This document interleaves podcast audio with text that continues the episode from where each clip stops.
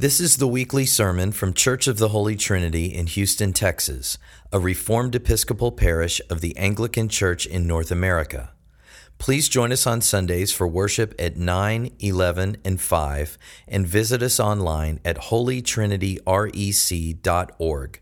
Please enjoy the sermon. May the words of my mouth and the meditations of all our hearts be always acceptable in thy sight, O Lord, our strength and our Redeemer. Amen.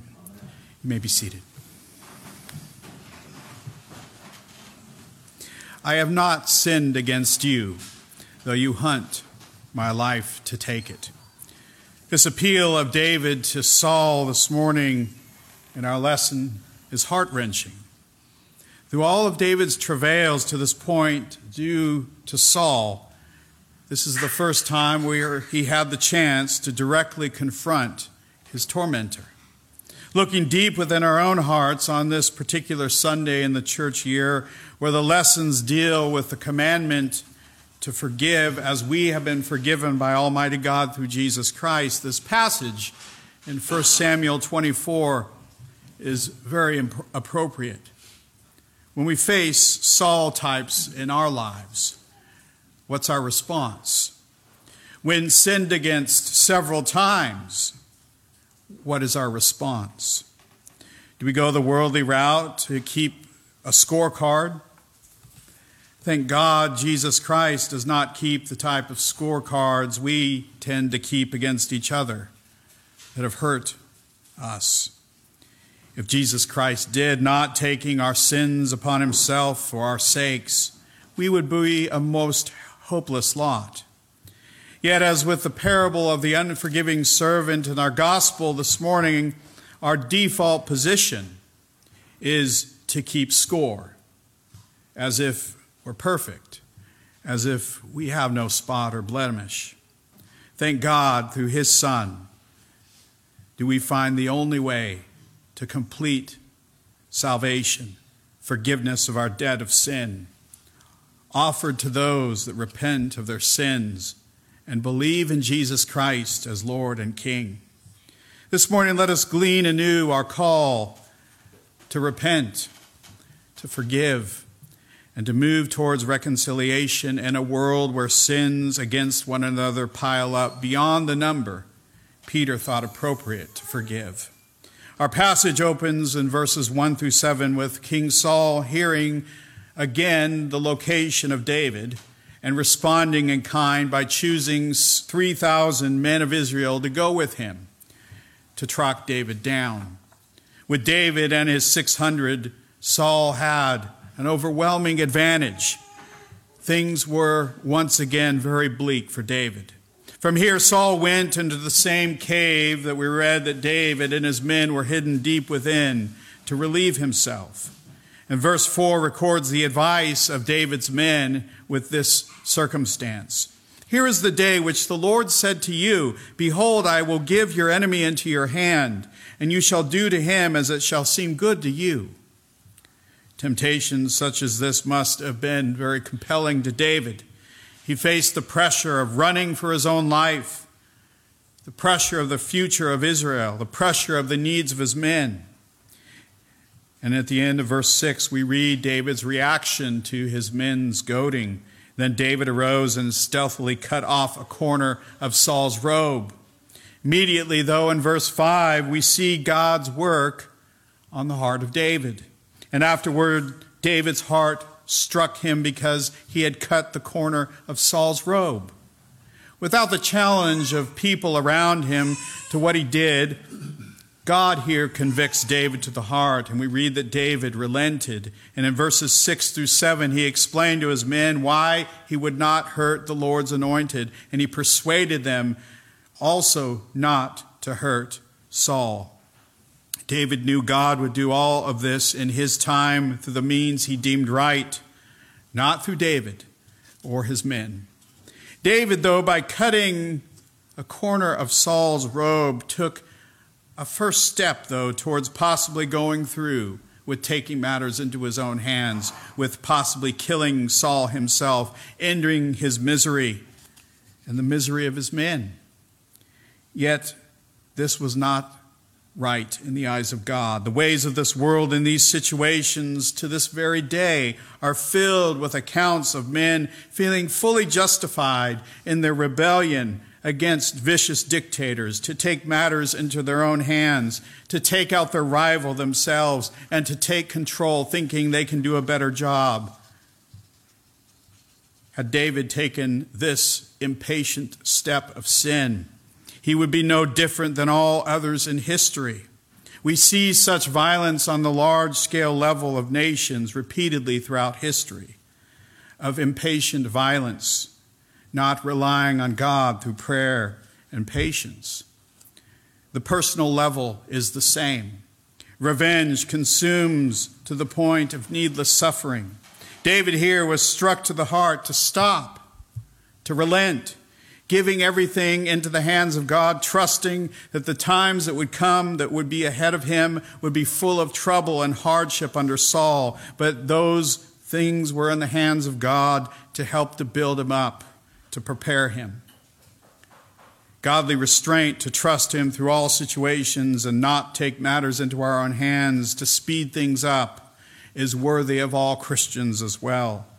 It is as Paul wrote in our epistle today in verses 9 through 11, and it is my prayer that your love may abound more and more with knowledge and all discernment, so that you may approve what is excellent and so be pure and blameless for the day of Christ filled with the fruit of righteousness that comes through Jesus Christ to the glory and praise of God.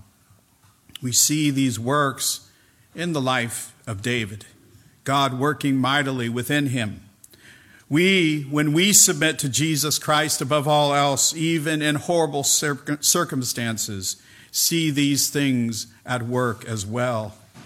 But when we try to do it ourselves, to get to something we deem better than our present circumstances on our own without God, without His timing, we will end in misery. Yes, in the short term, many often feel vindicated in getting back the Saul types in our lives. But in the end, such eats us from within to the point we are in a much worse condition. And had we just trusted God's work and His timing in our hearts, along with his timing and his work in the hearts of those that have heard us. Verses 8 through 15 contain David's first open confrontation with King Saul. It's a heartfelt plea. He said, Why do you listen to the words of men who say, Behold, David seeks your harm? He then shows Saul the proof that he indeed had the chance to kill him. Yet in the end, he told Saul that even at the advice of his men to kill him, he spared him. And he pledged to Saul the following in verse 10 I will not put out my hand against my Lord, for he is the Lord's anointed. Instead of doing as this world says people in similar circumstances as David has every right to do, David chose the path of patience, forgiveness, love, and mercy.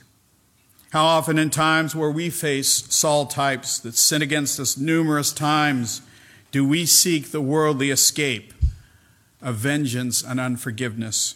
How often, instead of bearing our own cross, trusting in Jesus Christ's grace to see us through, do we crucify Saul types the first chance we get out of revenge?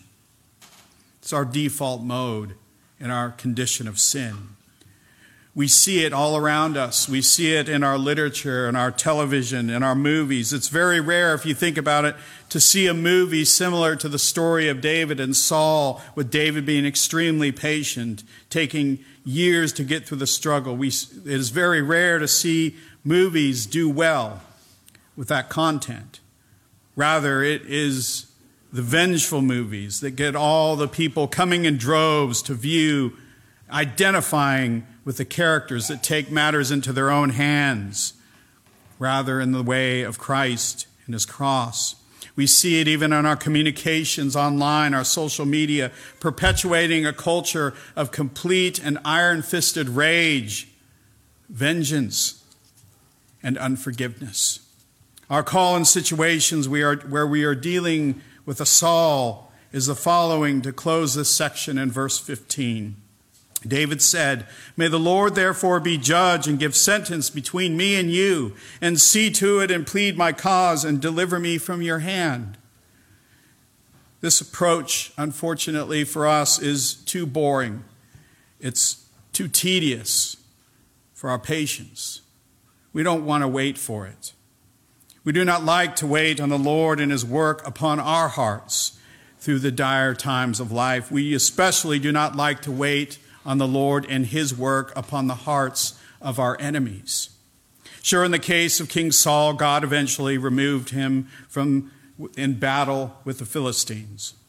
In Christ, though, we always need to be prepared. We always need to be ready for the type of Saul that he converts to become no longer an enemy, but a fellow brother or sister in Jesus. Our prayers, as commanded us by Christ, must be not only for those that are friendly to us, but also for our enemies. This takes time and great patience only possible in our Lord. As a former enemy of the church wrote in our epistle today in verse 6, and I am sure of this, that he who began a good work in you will bring it to completion in the day of Jesus Christ. We as Christians must pray that these words not only apply to our lives or the lives of our friends and family, those that are nice to us, but even for the lives of our enemies, that God may turn their hearts to Him in forgiveness and salvation. Verses 16 through 22 contain the response of Saul to the grace of David. We read in verse 16 and 17, and Saul lifted up his voice and wept. He said to David, You are more righteous than I, for you have repaid me good, whereas I have repaid you evil. Instead of doing as he could have here, to go into a murderous rage, to wipe out David, to wipe out his men, Saul relented. Saul came to a momentary stop Saul came to a half hearted repentance and he ceased to pursue David in this particular expedition. Saul, here, if you think about it, prefigures the gospel lesson today of the parable of the unforgiving servant, forgiven of such great sins against David, to then quickly go back in the next few chapters to, to pursue David again. In the end, Saul like the unforgiving servant, was cut down, not by David, but by God. In Saul's continual pursuit of self, he loses sight of his need for the Lord, his need to submit to the Lord. Instead, he seeks the life of David until his own life is cut off. Through it all, David never wavered in his resolve not to harm the Lord's anointed. He left everything in the hands of God to his great suffering as a result. And all of this for David, God built him up in his strength. God does the same in all of us, seeking forgiveness over vengeance, even when it's deserved in our human eyes. The point is, for all of us as fallen humanity, not one of us deserves the mercy and love of Jesus Christ. Yet this is what God gives through his Son, bringing many we would rather despise, such as a Saul that have filled up our scorebooks of their sins against us to himself in repentance, forgiveness, and reconciliation. No matter the circumstance, Jesus saves us as miserable sinners. Yes, even those that have mistreated us. The call is patience in God through prayer, asking for His help to endure, His help to forgive, far many more times than we would like. His call is to restore fractured relationships to a place of renewal and grace in Him. It takes the timing of God in this, not our timing. As David did at the end of our passage, to go back to the stronghold with the thought of Saul possibly coming back to sin against him again, so too do we. Not unforgiving, but rather to wait on God to see how He works through the situation in His time. David was continuing as God called him to do, not seeking to kill Saul, but rather to remain vigilant just in case Saul came again. All the while, David waited. David prayed for Saul just as we must pray for the Saul types in our lives.